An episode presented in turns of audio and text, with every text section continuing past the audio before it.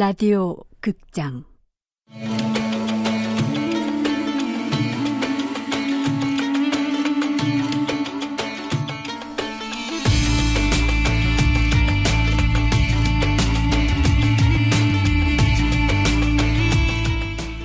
안보스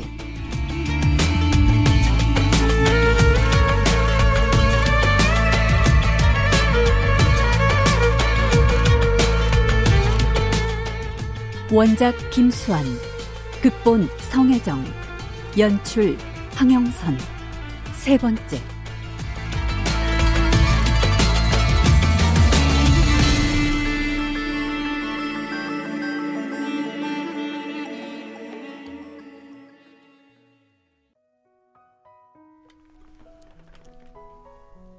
제 이름은 이한나예요. 전 강유진이에요. 좀 야위었네요, 제가. 아니, 그쪽이. 아, 그러니까 예전에 제 얼굴. 지금은 그쪽 얼굴이 됐지만.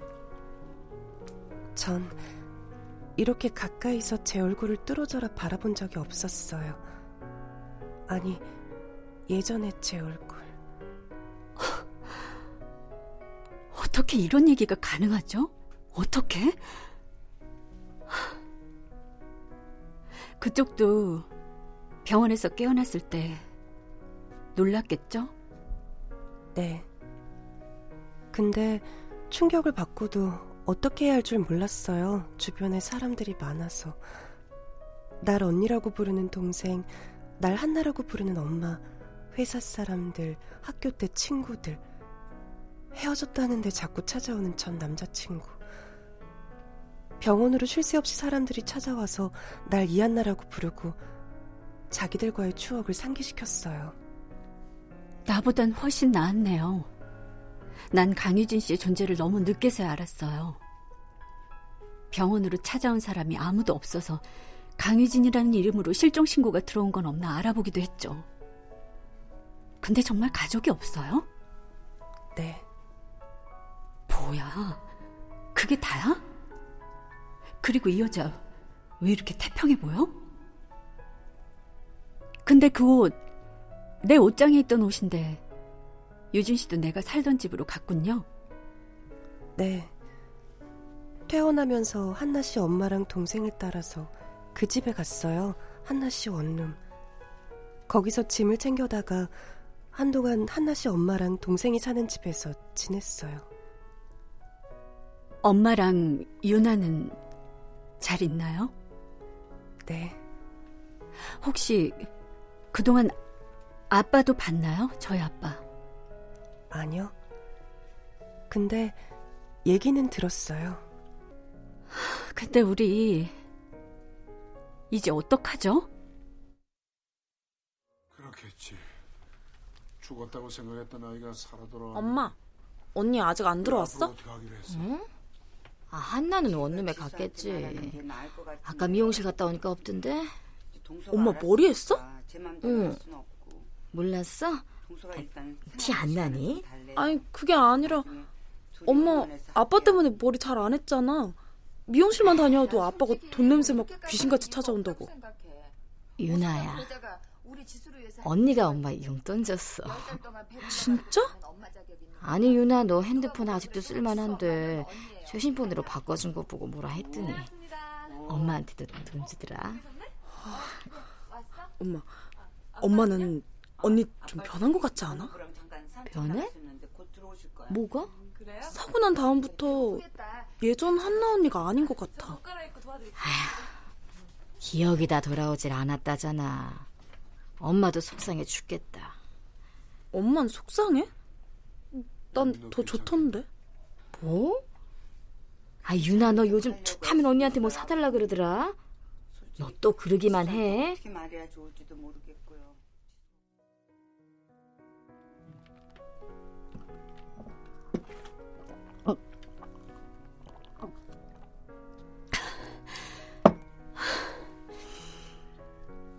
그럼 유진 씨는 그동안 생각해둔 대책도 없어요? 유진 씨 나보다 훨씬 먼저 퇴원도 했고 나처럼 이렇게 몸이 불편한 상태도 아니잖아요. 저, 그게 기다리면 될 것 같은데. 기다려요? 뭘? 원래대로 되돌아갈 때까지요. 네?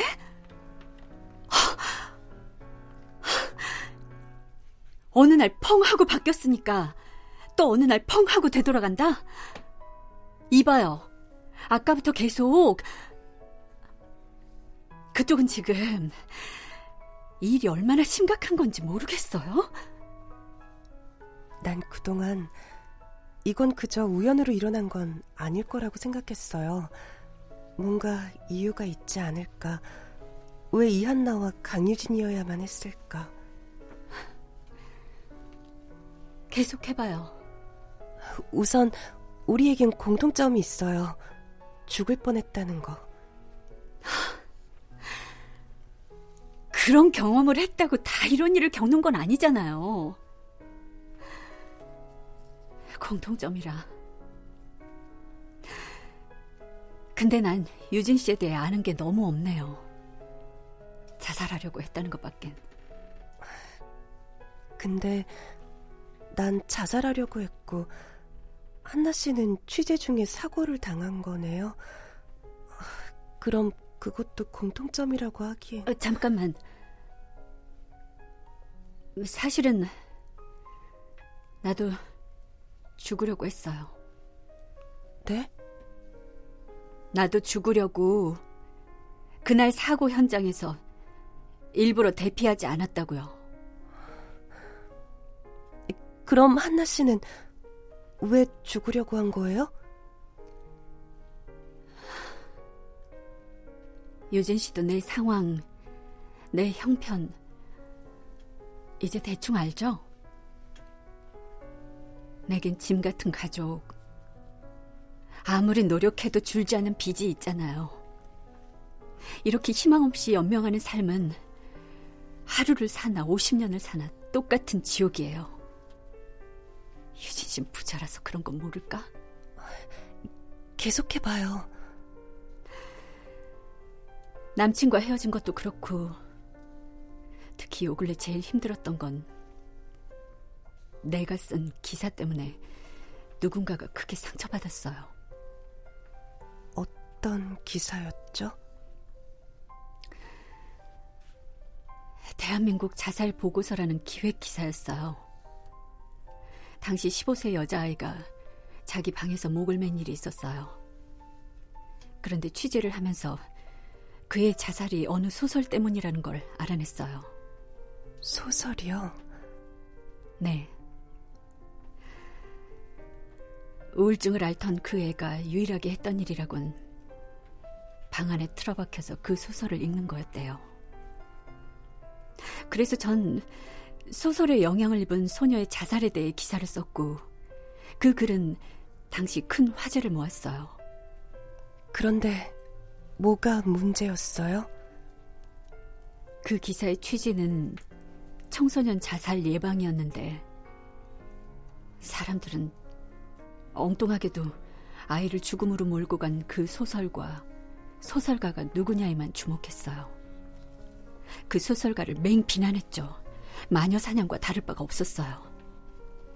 그러다가 그 소설가도 자살하는 게 아닐까 걱정이 될 정도였죠.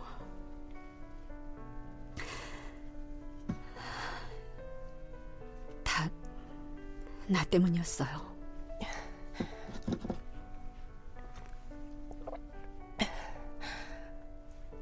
혹시 그 소설 제목이 글루미 썬데이요. 왜 그러시죠? 혹시 새별이가 유서도 남겼다고 하던가요? 아, 니요 어, 근데 난 새별이라고 한 적 없는데.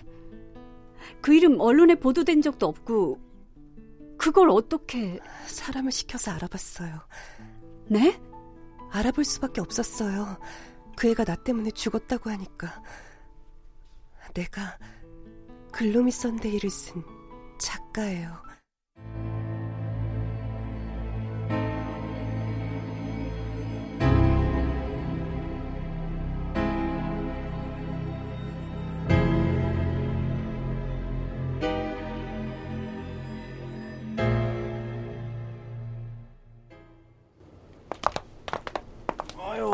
벌써 몇 시야? 아, 외근 나갔다가 들어올 땐 제발 퇴근 시간 좀 지켜서 들어오자고요. 매번 이게 뭡니까, 박 형사님? 송 형사는 바로 퇴근인가? 지금 퇴근해도 이미 너무너무 늦은 거거든요. 왜? 어디 갈 데 있었나? 이 시간에 어디 들어갈 때나 있습니까? 다 문 닫을 시간이지. 아, 클럽은 지금부터가 시작이겠네요. 그럼 가면 되겠네. 에? 이 꼴로요? 송 형사 패션은 언제든지 클럽에 가도 이상하질 않아. 아유, 박 형사님도 참. 이제 패션은 그저 댄디하다. 뭐 딱 그 정도입니다. 다들 저보고 무슨 형사가 옷에 그렇게 신경을 쓰냐고 하지만 저는 억울해요. 저는 정말 옷에 신경 안 씁니다. 저는 꾸안꾸 패션이라고요. 꾸안꾸 패션은 또 뭐야? 꾸민 듯 안 꾸민 듯 패션이요. 아니, 송 형사는 화꾸 패션이야. 확실히 꾸민 패션. 예, 예. 박 형사님도 언제까지나 그렇게 확 안꾸 패션으로 사시던지요. 전 퇴근합니다. 아야. 이거 참, 강유진 씨 퇴원했던데? 예, 퇴원하는 날 병원에서 만났어요. 근데 기억나는 게 전혀 없대요.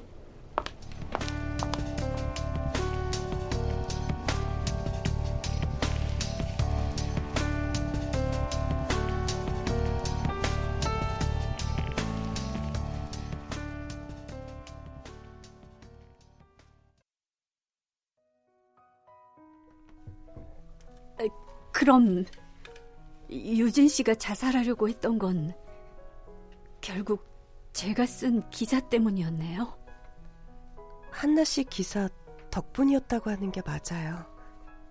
네? 전 아홉 살 때 부모님이 돌아가시고 친척 집에 맡겨졌어요. 10대 때부터 혼자 살았죠.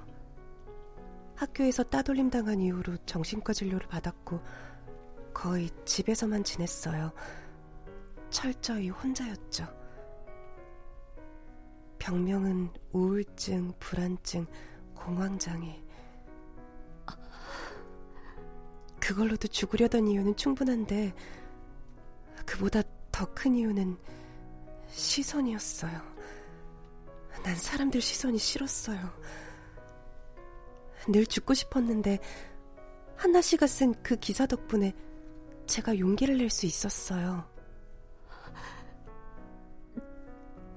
정말 미안해요.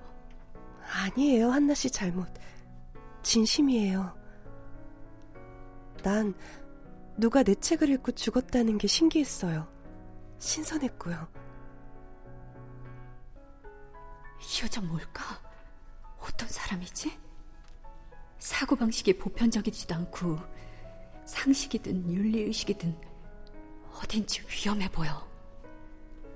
그럼 한나 씨와 나는 그동안 서로 모르는 사이였지만 그 일로 인해서 연결 지어진 거네요? 왜 우리 두 사람이어야만 했을까? 그 질문에 좀 더 가까워진 것 같은데요.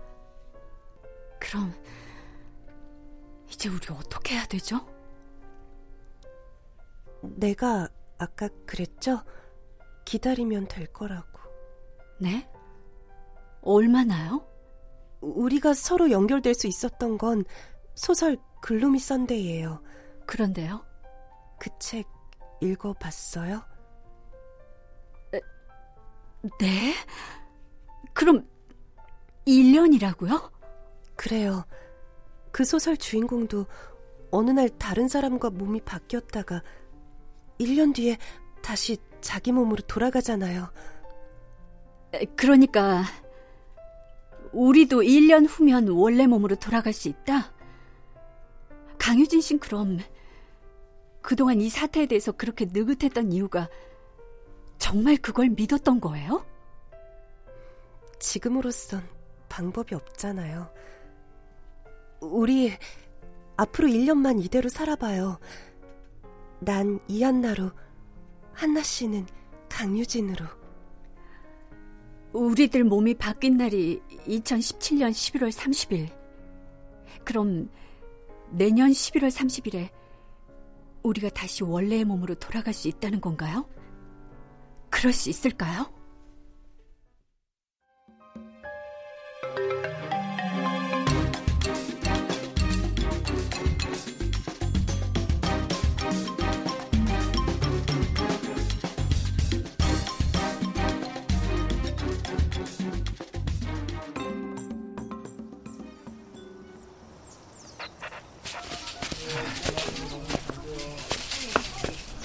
그럼 이번 사건이 세 번째 8.12 사건이래요? 범행 수법으로 봐선 동일 범일 가능성이 높아. 조사해보면 알겠지. 그 범행 수법들 중엔 어떤 게 일치하는데요? 손상 부위들 다 시신의 양손이 사라진 것까지. 양손. 와, 방송사란 방송산 다 왔나 보네요. 이번 사건이 연쇄살인에 초점이 맞춰졌으니 이제 주야장천 떠들어 되겠네요. 과장님이랑 팀장님 벌써 와 계시네. 나오셨어요? 나오셨습니까? 어, 왔어. 입구 앞에 관계자의 출입 금지라 쓰인 노란 띠를 걷어올리고 텐트 안으로 들어서자 과학수사 팀원들이 보였다. 여기저기 바닥을 기는 자세로 뭔가를 찾거나 사진을 찍고 있는 중이었다. 어서 오세요, 박 형사님. 수고 많으십니다. 송 형사도 왔네? 뭐좀 많이 나왔어요, 검시관님? 비까지 왔다 가는 바람에 다 쓸어가고 없어. 아, 시신부터 보죠. 자, 8.12 연쇄살인 사건 때 피해자들과 누운 모습이 거의 흡사하네. 네, 뭐 현장 상황으로 봐서 피해자는 사망 후 이곳으로 옮겨졌을 가능성이 커요. 신원 확인할 만한 건 다 사라지고 없고요.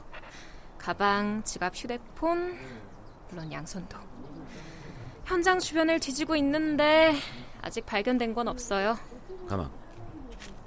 8.12 사건과 다른 점이 있네요. 여기 여기 복부 좌창. 그쵸? 오, 진짜네. 그동안 8.12 사건 피해자들은 좌측 흉부, 두부 손상, 양손목 절단, 손상이 이렇게 모두 세 군데였는데 이번 피해자는 한 군데가 더 있네요. 그럼 동일범 맞아요? 아니면 모방 범죄? 복부 손상은 어느 정도입니까? 아주 강한 힘으로 한 번에 찌른 것 같고 대동맥이 파열된 걸로 보여져요. 출혈이 엄청 났을 거예요. 이것 때문에 사망했을 가능성이 크고요. 그럼 지난 8.12 사건 피해자들이 모두 왼쪽 가슴이 찔려서 사망한 점이랑은 차이가 있는데요? 맞아. 진짜 골치 아프게 생겼네요. 이 사건 8.12 사건이랑 연쇄선상에 놔야 되는 겁니까? 왜? 송 형사는 이 사건이 8.12 사건이랑 무관한 것 같나? 네. 두 사건은 모두 3년 전 8월 12일과 2년 전 8월 12일 날 일어났잖아요. 하지만 이 사건은 그저께 그러니까 2018년 11월 6일 발생한 사건 아닙니까? 송영사 그렇게 안 봤는데 되게 단순하다.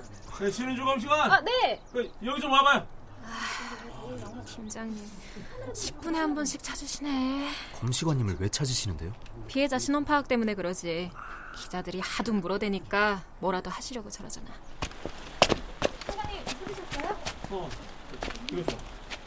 아유, 비 또 오네. 박 형사님, 우리도 그만 가죠. 잠깐만. 피해자 얼굴 한 번만 더 보자. 예? 왜요? 혹시 박 형사님 누군지 아시는 거예요? 그래. 내가 시신을 처음 봤을 때부터 가졌던 확신은 시간이 지나도 변하지 않았어. 분명히 내가 아는 사람이야. 팀장님께 신원 확인됐다고 보고해. 피해자 이름 이한나, 신일보 기자야.